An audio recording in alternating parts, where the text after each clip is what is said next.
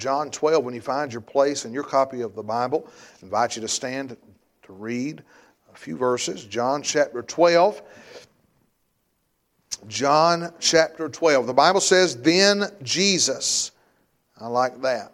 I like that, then Jesus. 6 days before the Passover came to Bethany, where Lazarus was, which had been dead, whom he raised from the dead. There they made him a supper, and Martha served. But Lazarus was one of them that sat at the table with him. Then took Mary a pound of ointment of spikenard, very costly, and anointed the feet of Jesus, and wiped his feet with her hair. And the house was filled with the odor of the ointment. Would you help us pray? Father, Lord, we love you because you first loved us. And Lord, we thank you for a Bible that we could read. And thank you for being able to read it openly and publicly this morning and be able to read it out loud to these people. And then thank you for the Spirit of God that leads us and guides us into all truth. And Father, I pray, Lord, that you'd help me to empty me of sin and empty me of myself. Fill me with your Spirit that I might speak, thus saith the Lord. Help me preach with power and unction of the Holy Spirit. You know the message that needs to be preached this morning. You know how it needs to be delivered. And God, you know the people that are in this room. I have one message, Lord, but you have many people in this room that need something from you. So, Lord, I ask you to do what only you can do so you get the glory for it. In Jesus' name I pray, amen and amen. You may be seated. Thank you for standing for the Word of God. John chapter number 12, we enter into the home of three siblings. This is not the first time we've been in their home. Matter of fact, in the Gospel of John it is, but in Luke's Gospel and in Mark's Gospel, or in Luke's Gospel, we enter in this home another time. But this is not the first time we're introduced to these siblings. We are entered into the home of Martha, Lazarus, and Mary, and these siblings obviously have a close relationship with the Lord Jesus. In John chapter 11, verse number 5, it says this, that now Jesus loved Martha and her sister and Lazarus. Now we know that Jesus loves the world, and thank God Jesus loves the little children, all the children of the world. But there is something to be said here in John chapter 11 when he specifically puts that in there, that he loved Martha, her sister Mary, and Lazarus. So there's a special friendship, a special relationship between Martha, Lazarus, and Mary and the Lord Jesus. And most of the time, and we're going to look at this today as well, most of the time this account is used to refer to a wonderful picture of the local church. And I agree with that picture. I agree with that type. We see here that there are two or three. They are gathered around the Lord Jesus Christ. And there's a lot of things going on here that do typify the local church. And we can see that, and we're going to again today. But in context, this is a home. This is a house. This is a house, of course, with siblings, and we don't know why they're just siblings. We don't know what happened to their parents. We don't know their age. We don't know anything really much about that, but there are three siblings living in this home, and I want to preach just for a little while this morning on some things that the home and the house of God ought to have in common. Some things that our homes and the house of God ought to have in common. I believe there's some things that I'll make mention quickly this morning, and that God be my helper, maybe to speak to your heart. Number one, we see in this home, the Lord Jesus is a welcome guest. He is a welcome guest. Jesus is not an intruder in the home. He is not a secondary guest in the home. He is a welcomed guest. And I just, by way of introduction, maybe I should ask the question, is Jesus a welcome guest in your home? At your house, not just today, but I mean every day of the week, would the Lord Jesus be a welcomed guest? Would he feel comfortable in your home, seeing what you see, hearing what you hear, doing what you do, participating in the things and the activities that you participate in? My friend, we would say here in the house of God that Jesus ought ought to be a welcome guest. We would say that he is welcome in this place because it's his, and we want to make him feel welcome, and we want to do things here that would make him feel welcome. But my friend, what's good for the house of God is good for your home as well. Is Jesus a welcome guest? He is in this home. Matter of fact, more than likely, this is where Jesus stays for the last week of his life.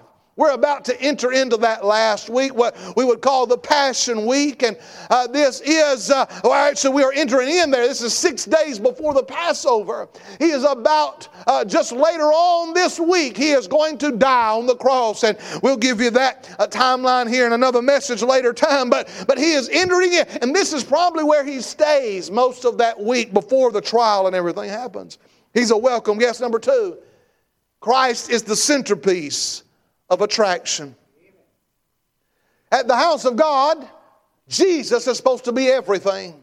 We are supposed to be making much of Jesus. As we do other things and we have other activities that we may do around the house of God, we all would agree this morning that Jesus ought to be the centerpiece of attraction. It ought not to be the personality of the preacher. It ought not to be the personality of those in the pew. It ought not to be the fellowship amongst other believers. And all of that is good and all that's got its place. But the centerpiece of attraction down the house of God ought to be Jesus. The Bible said then, Jesus, 6 days before the Passover, came to Bethany. And then Lazarus, which had been dead, whom he raised from the dead, there they made him, talking about Jesus, a supper. And Martha served, but Lazarus was one of them that sat at the table with him. The centerpiece of attraction down at Mary and Martha and Lazarus' house was Jesus. May I ask you this morning, is he the centerpiece of attraction in your home? I'm not asking you this morning, do you have a picture of Jesus hanging on your wall? Because you don't. You may have a picture of some hippie or somebody else that looks like him, but you don't have a picture of Jesus hanging on your wall. I didn't ask you if you have Christian decor in your home. I didn't ask you if you have a photograph that looks Christian, like a Christian would have in their home. I'm not asking that. I'm asking, is Jesus the centerpiece of attraction down at your home? If we was to ask your children this morning, what's the centerpiece of attraction down at your house? What would they say? I think about when Jesus was confronted with the Pharisees in another time, and Jesus asked the question, who is Christ to you? Or what think ye of Christ? You know, our homes tells a lot about what we think of Christ. Not our churches. Not the way we live on Sunday. Not the way we act on Wednesday night. Not the way we do when the church functions are going on. But our homes and our regular, everyday homes, that's where you're going to find out what we really think of God and what we think of Christ. See, the centerpiece of attraction. I think if he was the centerpiece of attraction, he would be the filter where everything is filtered through. What we watch would be filtered through him. What we listen to would be filtered through him. What we do would be filtered through him. I don't know about you, but when we have a guest in our home, there are some things we do when there's nobody but us there. But there are some things, if there are a guest in our home, we're going to ask them, would you mind, or do you like this, or do you like that, or would you like to do this, or would you like to do that? And if Jesus is the centerpiece of attraction in our home, then he is going to be the filter for which everything runs through in our home. Is that true? And listen, this is for the home, whether you got children at home, whether you are older and you're an empty nester, or whether you are all alone at home, or whether you are all by yourself. Listen, your private life is Jesus the centerpiece of attraction. He was there at their home. Number three, I'm hurrying real quickly. The Word of God is loved and obeyed. Down at the house of God, that's supposed to be what we are, right? We are supposed to raise up the Word of God. We are supposed to have church in the way the Word of God teaches us to have church. We are supposed to operate the church the way the Word of God tells us to operate the church. We are supposed to make much of the Bible, much of the Word of God. The preaching must come from the Word of God. We don't need somebody to read an article out of a newspaper and tell their opinion about that here. The preaching and the teaching must be from the Word of God. Listen, Sunday school teachers, we don't need you to read some history lesson out of a biograph or a biography or something like that. We need the Word of God. We need to obey the Word of God. We need to love the Word of God. And that's what's supposed to happen down in the house of God. Hey, that's supposed to happen down in our home. Do we love the Word of God at home? Is it even part of our home? Oh, I don't mean a decoration, y'all. I don't mean having a family Bible on the coffee table. I don't mean having a Bible in the dash of your car to make you look like a Christian. I don't mean having Bibles laying around and again having Bible verses on the wall. I mean, is it loved and obeyed? Listen, the Word of God was in their home and they loved Him. They obeyed Him. How's the Word of God in your home this morning? How's the Word of God in your personal life? Do you read the Word of God? Listen, you all read stuff. We are in a generation of people read. They don't hardly read books, but they read stuff all the time. Reading and scrolling and doing other things like that. But yet how little time do we spend in the Word of God? The Word of God is loved and obeyed. I'm getting somewhere. Just hold on. Number 4. Common tasks are done for the Lord. Common tasks are done for the Lord. The Bible says that Martha served. We're going to talk more about that in just a moment. She served the supper. And you know what she saw? She saw that her common task, they probably ate supper every day, I would imagine. They ate supper, I'm sure, every day. And it was a common thing to eat supper. Right? Praise the Lord. I don't know what dinner is, but I know what supper is. Hallelujah. I thought rich people ate dinner. I met Brother Sammy, and he said dinner was lunchtime. I told him, I said, I thought rich people ate dinner. I thought lunchtime was lunchtime. And supper was supper time. And breakfast was breakfast time. And dinner was what them fancy people did. And so you can do what you want to with it. The Bible says supper. I like Bible words. Amen. I like Bibles with supper. And so common thing to eat supper, common thing for Martha to be cooking supper. Watch this. She was doing it for the Lord. I'm going to get there in just a moment. But she saw those common menial tasks as something she was doing for the Lord. Lazarus probably sat at the table all the time. Sitting at the table was a common thing, but he sat there for the Lord. The common things, we'll get there in just a moment, common tasks are done for the Lord in your home. Do you see the common task that you have at home as something that is burdensome, something that is cumbersome, something that is weary? Or do you see it as some way that you are serving Lord? I'm doing this for the Lord. I'm just going to go ahead and get ahead of myself. Martha, we find Martha, and she is serving in the work. I'm just going to go ahead and say this. Martha, the first time we meet Martha, she's serving that time too. And she is working, but she's not just working. That first time we meet Martha, she's complaining about working. Right? Y'all remember the first time we met her? First time we met Martha in her home, it's found in Mark's Gospel, chapter number 10. And we find Martha, and she's serving, and she's probably serving supper that day too. And the Bible says she is complaining because other people are not helping her serve. Not only is she complaining the first time we met her, she's comparing herself with others while she's serving. Look what I am doing. Look at what she is not doing. Lazarus is sitting over there doing nothing. Mary is sitting over there and doing nothing. They live here too. This is their house too. And I am over here serving. And she's complaining and she's comparing what she's doing with what somebody else is doing. And then number 3, the first time we meet Martha, she's complaining, she's comparing, but she's cumbered about, is what the Bible says. Cumbered about with much serving is what the Bible says. That word cumbered about means burdened. It was heavy on her. It was a drag. Well, I guess it's got to be done. I guess if it's going to get done, I'm going to be the one to have to do it. And she did what she did. And she did it, and as far as we know, she did it right. Well, she didn't have the right spirit the first time we met her. But some things have transpired since the first time we met her. See, the first time we met her, She was complaining. She was comparing. She was cumbered about. But in between the first time we met her and now, something's happened. She had seen the power of God.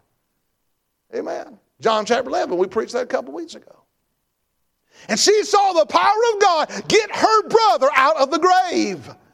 You know what I believe? I think something changed in Martha's heart that day. Not only the power of God, she heard the preaching of God's word. In that house that day, the first day we met her, remember she's complaining about Mary, and Jesus told her, Mary has chosen the good part. Now watch this. Jesus didn't tell her to stop working. He did not tell Martha to stop serving. But here's what she heard the preaching. She saw the power, and something changed in her life. Her perspective changed. Here's what she saw. She's not complaining in John 12, is she? I don't find her comparing herself to Mary in John 12. I don't find her in John 12 cumbered about much with serving in John 12. Here's what I believe Martha. Martha has had a perspective change. Here's what she says, I'm doing this for the Lord. I've got a gift of service. I've got a gift of ministry. God is allowing me to serve him in this capacity. And I'm not complaining, and I'm not comparing, and I'm not cumbered about. This time, she realized her gift was in serving ministry, and she was expressing her love for the Lord by doing the common task. All of us have common tasks we have to do. And our attitude changes everything. Whether it be down here at the house of God or down there at the house, you've got common things you've got to do. And your attitude makes a difference. Hey, aren't y'all glad we walked in this morning and the lights were on and the heat was on, knocking off that chill from walking on the outside? But watch this, somebody had to do that. And I'll say this, it'll make a difference when you flip the light switch and say, praise God, I turned the light on for Jesus. And praise God, I turned the heat on for Jesus. And praise God, we unlocked the door up for Jesus. Sunday school teacher, you labor in your lesson and you prayed about your lesson and people showed up or people didn't show up. And you say, praise God, I got to study about Jesus. Praise God, I prepared a lesson for Jesus. Hey, you do stuff here at the church and you say nobody notices what I'm doing. Hey, this afternoon you're going to cook something to bring to the fellowship meal. And if your attitude will be, well, nobody will like it. I probably have to bring home most of it anyway. If your attitude will be like that, hey, it'll ruin your day. But if your attitude will say, hey, I'm doing it for Jesus. I'm doing this common task for the Lord. It may seem little and nobody will brag on my meal. Nobody's going to ask me to fix this on the next time, but I'm going to do it for Jesus anyhow. Hey, watch this. That same mentality would help you down the house when you're washing those clothes, when you're washing those dishes, when you're ironing, when you're cleaning, when you're doing the work, sir, down the job, when you have to mow the yard, and you're having to fix that thing that's been broke again and again and again, when you're raising them babies for the Lord, when you realize these common tasks, I'm doing them for the Lord, it'll change everything. And realize Martha was just expressing her love through her gift. I'm preaching on spiritual gifts on Wednesday nights, and it overflows right here. We see Martha and her gift of ministry. Martha wasn't worried about what everybody else was doing. She wasn't worried about what everybody else wasn't doing. I'm going to tell you the detriment down the house and down the house of God is worrying about what everybody else is doing and what they ain't doing. Are you listening now? I'm going to tell you what will hurt a church. Is you looking around saying, well, they ain't doing. And watch this. As long as you look at everybody else, you ain't doing. Hello, Tokyo. If you're watching everybody else, you must not be doing. Watching everybody else is called a spectator. Amen. And listen, you need to get in your lane and serve God where you're supposed to. But watch this. It don't just hurt down the house of God. It hurts down the house. Hello now. It hurts your marriage. Comparing what you're doing, what the other one's doing. Complaining about what you're doing versus what the other one is doing. It'll hurt your marriage, not realizing these common tasks, they've got to be done. And I'm going to do them for the Lord because I love him. She's not worried about what everybody was doing or what they were not doing. Watch this, unless she could be a help to them. Unless she could help them in their service. Help them do what they are doing. Here's what Martha was doing what she could do, and that was serve. Can I just say this morning? Everybody can serve in some capacity. There's something for you to do. Everybody could serve in some capacity, but you know what? There are some people that just have the gift of serving. They just have the gift of serving.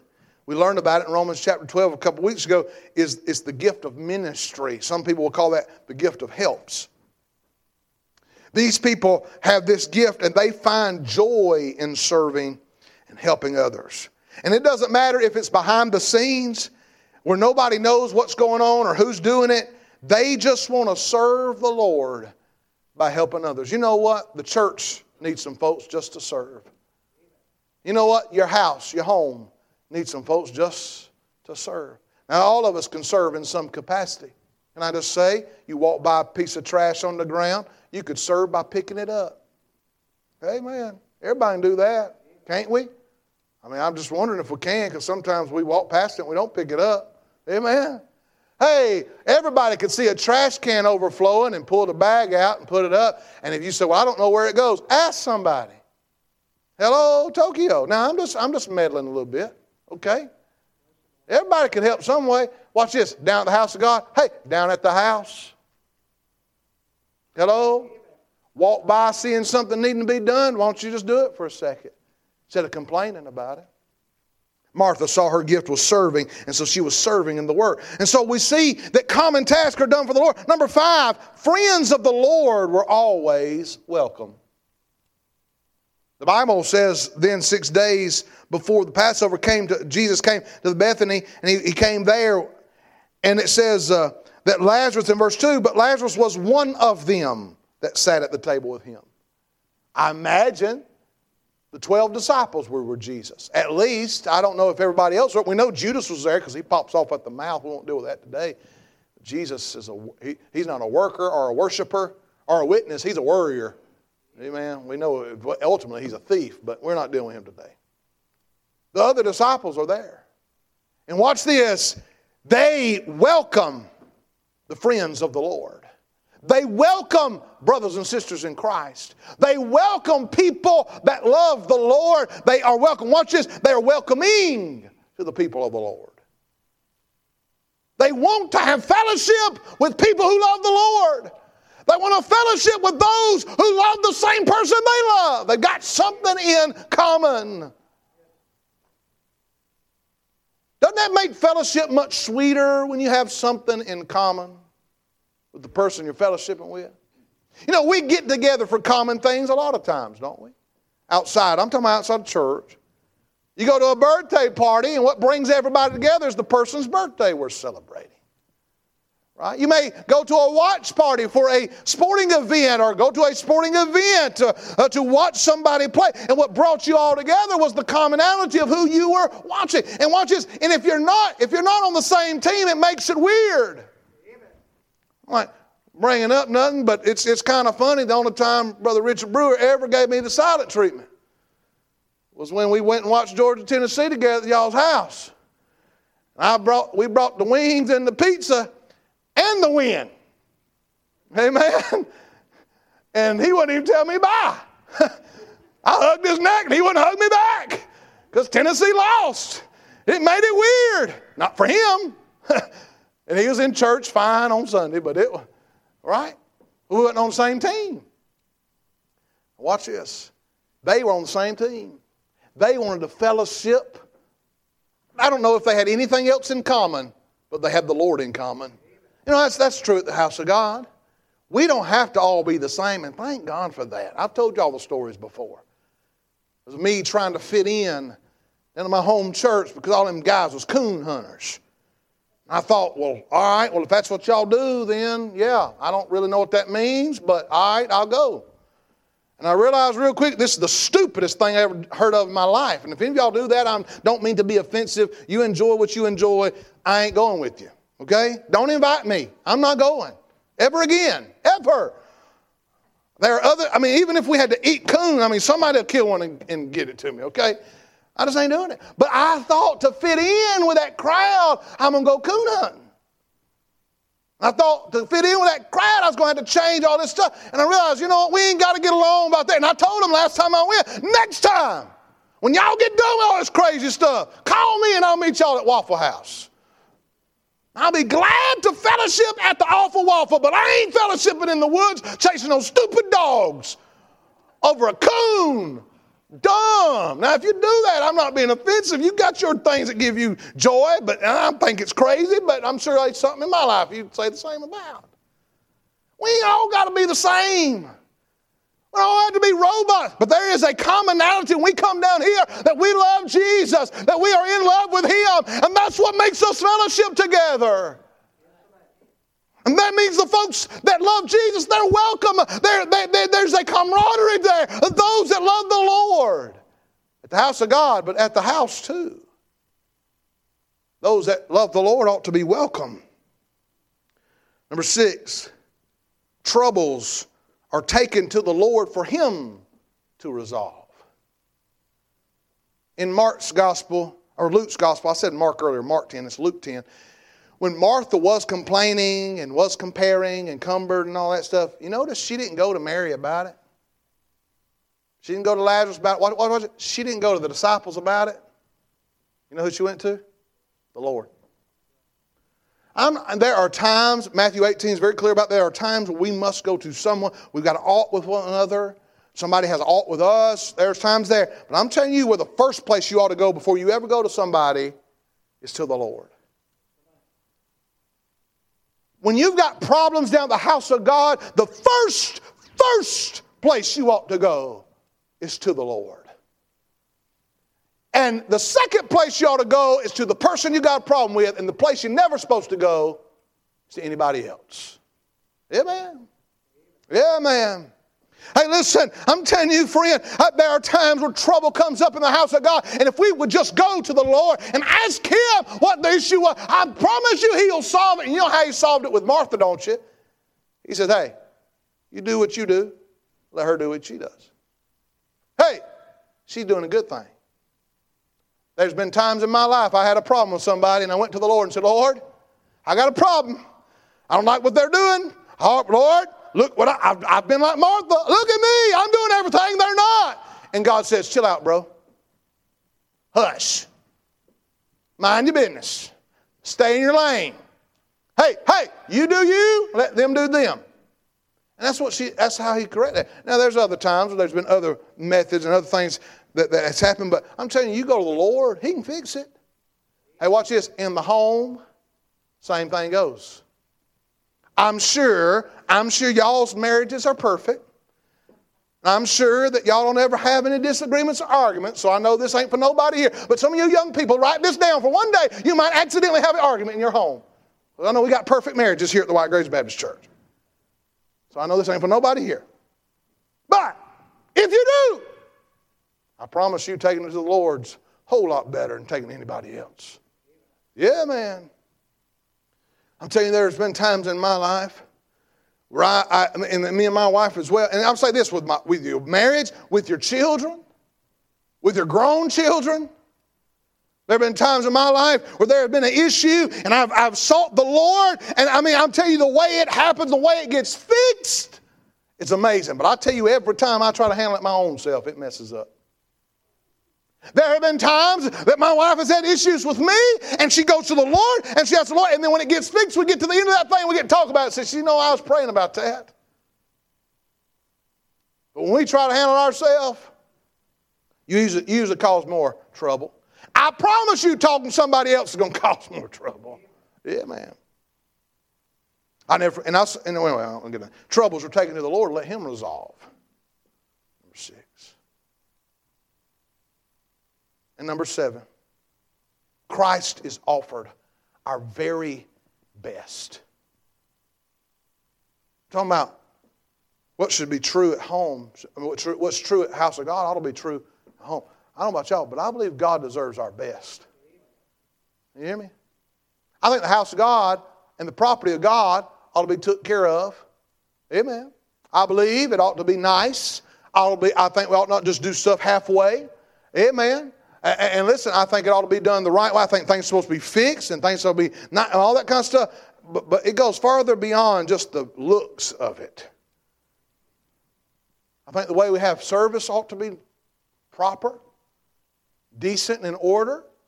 I think the way we operate ministries and programs ought to be decently ordered and do things the right way. Offering God our best. If that's true at the house of God, it ought to be true at home. Our best. Sad reality is we are most of the time giving God our leftovers. You know why some people, it's amazing to me, it baffles me. I understand this with my mind. I don't understand this with my life. And so that's been hard for me to really be compassionate about this. But you know why people drag into Sunday church? It's amazing to me. This is what bothers me. I don't guess nobody that works a first shift job gets to clock in at 10 o'clock. Right? I don't guess. I mean, you may have a job, you get to clock in at 10 o'clock. Most people, if you work first shift, you're going in a lot earlier than 10 o'clock in the morning. I mean, Brother Ryan's a banker. He's got banker hours. And he has to be there before 10 o'clock, you know, because bankers have it so easy and everything. Right? But Joe owns his own business. You got to go in before 10 o'clock. Right? Sunday, the appointment at 10 o'clock is so hard to get to. You say, oh, wait a minute, Principal, you start at 9:45. Oh, my bad. 9:45, I'm sure. That makes such a difference. Watch this now. But you know why that is most of the time?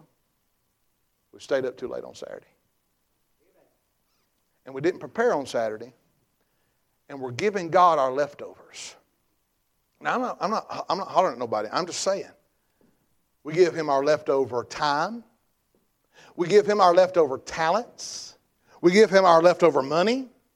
We give just leftover. It's all a bunch of leftovers we're just giving to the Lord. Listen to me. If it's right for the house of God, it's right for the house. We ought to give him our best.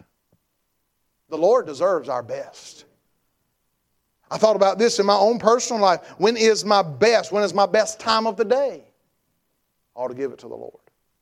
What is my best talents? I ought to give them to the Lord. I mean, and it's personally gone. What think ye of Christ? Well, our homes tells what we think of Christ. Our personal life tells what we think of Christ. I see this in what should be true in the house of God ought to be true in the home. I've mentioned in this story, we got Martha. She's serving in the work, expressing her love. Number two, and just real quickly here, I see the second character in the story in the home is Lazarus. He's sitting around the Word. He's sitting around the Word. Last time we met Lazarus, he's dead. Well, he had been dead. He'd been dead for 4 days. He's wrapped in grave clothes. He's buried. He's decaying. But then Jesus showed up. And Jesus showed up and called him out of the tomb. And here he is alive, sitting at a table. I believe he was dead, he was doomed, he was decaying. But the word of the Lord changed everything. You better believe he was talking about it at the table that day. He was witnessing. Lazarus, what it felt like to be dead. I don't know what he said, but he talked about how dead he was, how doomed he was, how decayed he was. And all of a sudden, the word of the Lord, all I heard was, I heard somebody calling my name. And I got up. He was a witness for the Lord. He's telling what the word of the Lord done for him. And I just believe this. Lazarus was telling them what the word of the Lord could do for them. He was a witness for the word. He's sitting around the Word. He's witnessing for the Word. And I thought about this. Everybody has a story to tell. Every one of you, if you're saved, you got a story to tell. But there's some that are gifted with being able to articulate the Word of God.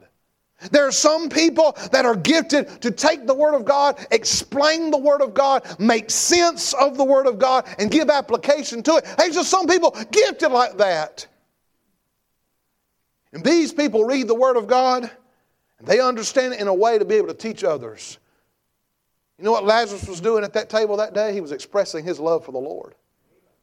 Oh, there's Martha serving in the work. You know what she's doing? She's expressing her love for the Lord. Well, there's Lazarus sitting around the table. What's he doing? He's expressing his love for the Lord. And then there's Mary. The Bible says in verse 3, then took Mary a pound of ointment of spikenard, very costly, and anointed the feet of Jesus and wiped his feet with her hair. And the house was filled with the odor of the ointment. There's Mary. I personally believe that Mary had been helping Martha that I don't know for sure, but I personally. But I do know this, the first time we met Mary, the first time we met her, in Luke chapter 10, she's sitting at the feet of Jesus. Just sitting there listening.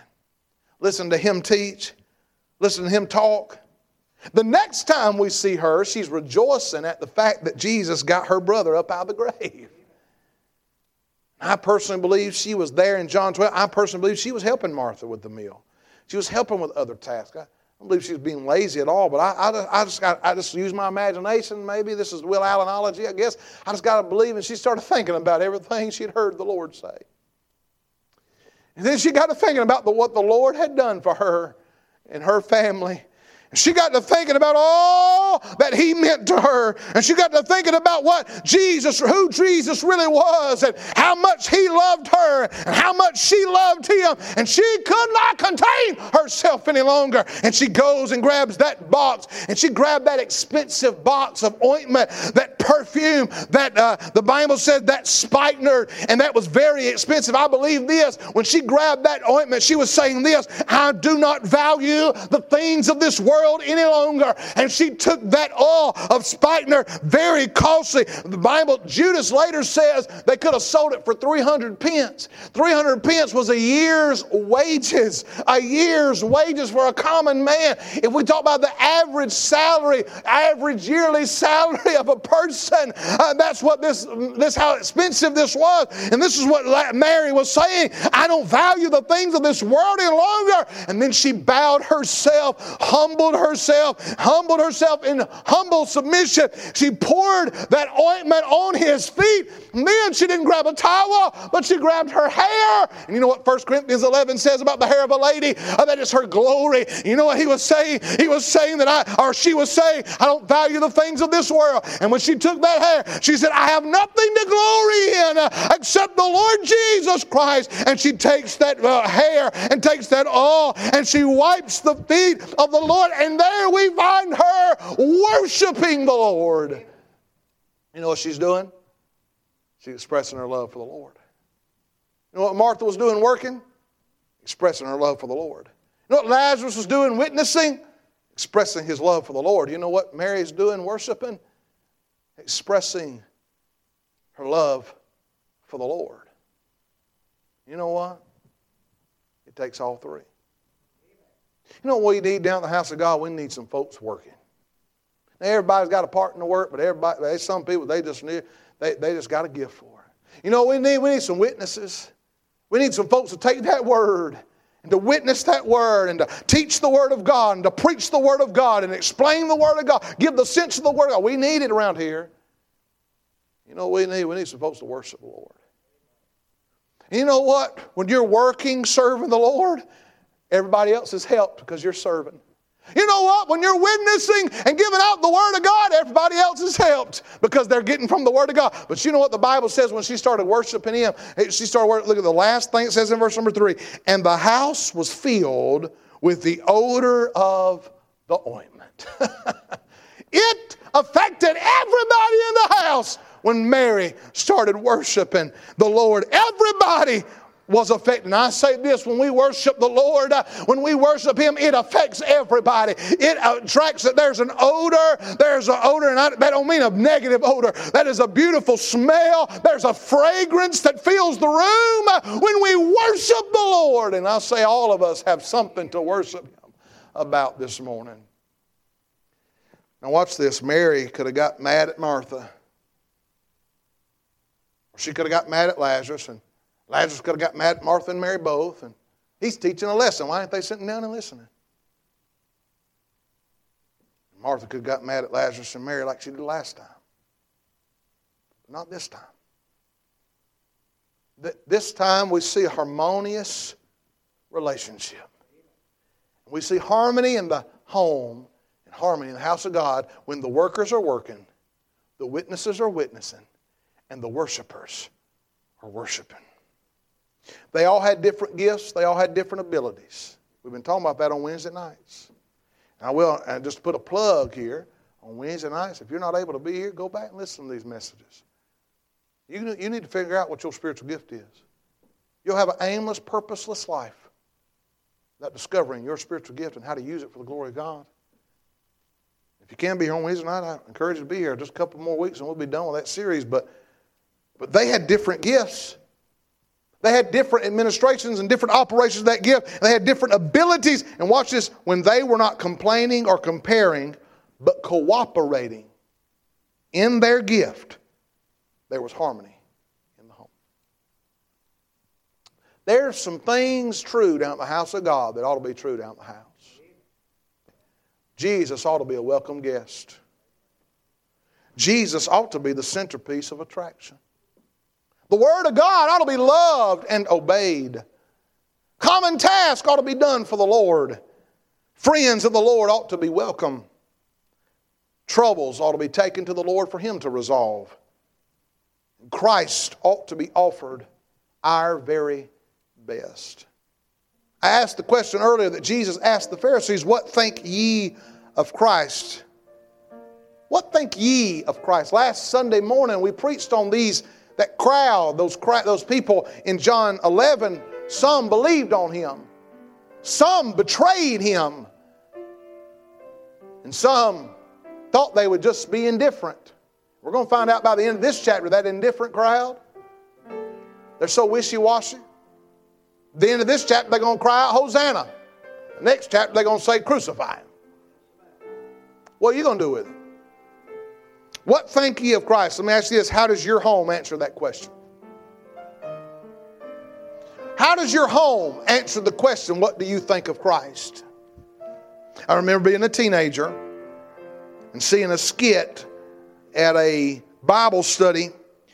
And the skit was a lady, I think, in her home, in her apartment or whatever. And she says at the beginning of the day, Lord, would you be with me throughout my day? Go with me wherever I go. She says, amen. And in that skit, there was a knock at the door. And there was a man representing Jesus. When he walked in the door, she got real nervous. She started going through her magazines and realizing there's something she needed to hide. She asked the Lord if He wanted to watch TV, and she couldn't find nothing on TV that the Lord would approve of. And she got on her, and I'm in high school, so smartphones were not a thing, but got on the computer and internet and couldn't pull up nothing that would be playing. I'm not saying there ain't nothing on them thing. I'm just saying this. Her normal everyday life would not have been pleasing to the Lord. What she would do normally, where she would go normally, things that she would put in her eye gate and her ear gate normally would not have been pleasing to Christ. And the reality and the message of the skit was this, that if you're a Christian, He's with you wherever you go. He hears everything you hear. He does what He sees what you see. And so how does your home, how does your private life, how does it answer the question, what think ye of Christ? And us parents that have children at home, still, if they were to ask about our home, what does your home think of Christ? How would they answer? By the way we lead our homes, how would they answer? We see a picture of the church, but we see a picture of the home here in John 12. Some things that's true down the house of God ought to be true at home. What think ye of Christ this morning? Is there anything in your personal life that would be displeasing to the Lord? I have good news, if there is. 1 John 1:9. If we confess our sins, He is faithful and just to forgive us our sins and cleanse us from all unrighteousness. You don't have to leave with unconfessed sin. You don't have to leave with that thing that may be unpleasing to the Lord in your life. Whether you come to this altar, you bow at your pew, you bow your heart and head and say, oh Lord, search me, O God, find if there be any wicked way in me. Anything in my private life that would not be pleasing to you. Anything in my home that wouldn't be pleasing to you. Is Jesus the centerpiece of attraction in your life? Is He a welcome guest in your home? You're working for Him. You're witnessing for Him. You worshiping Him?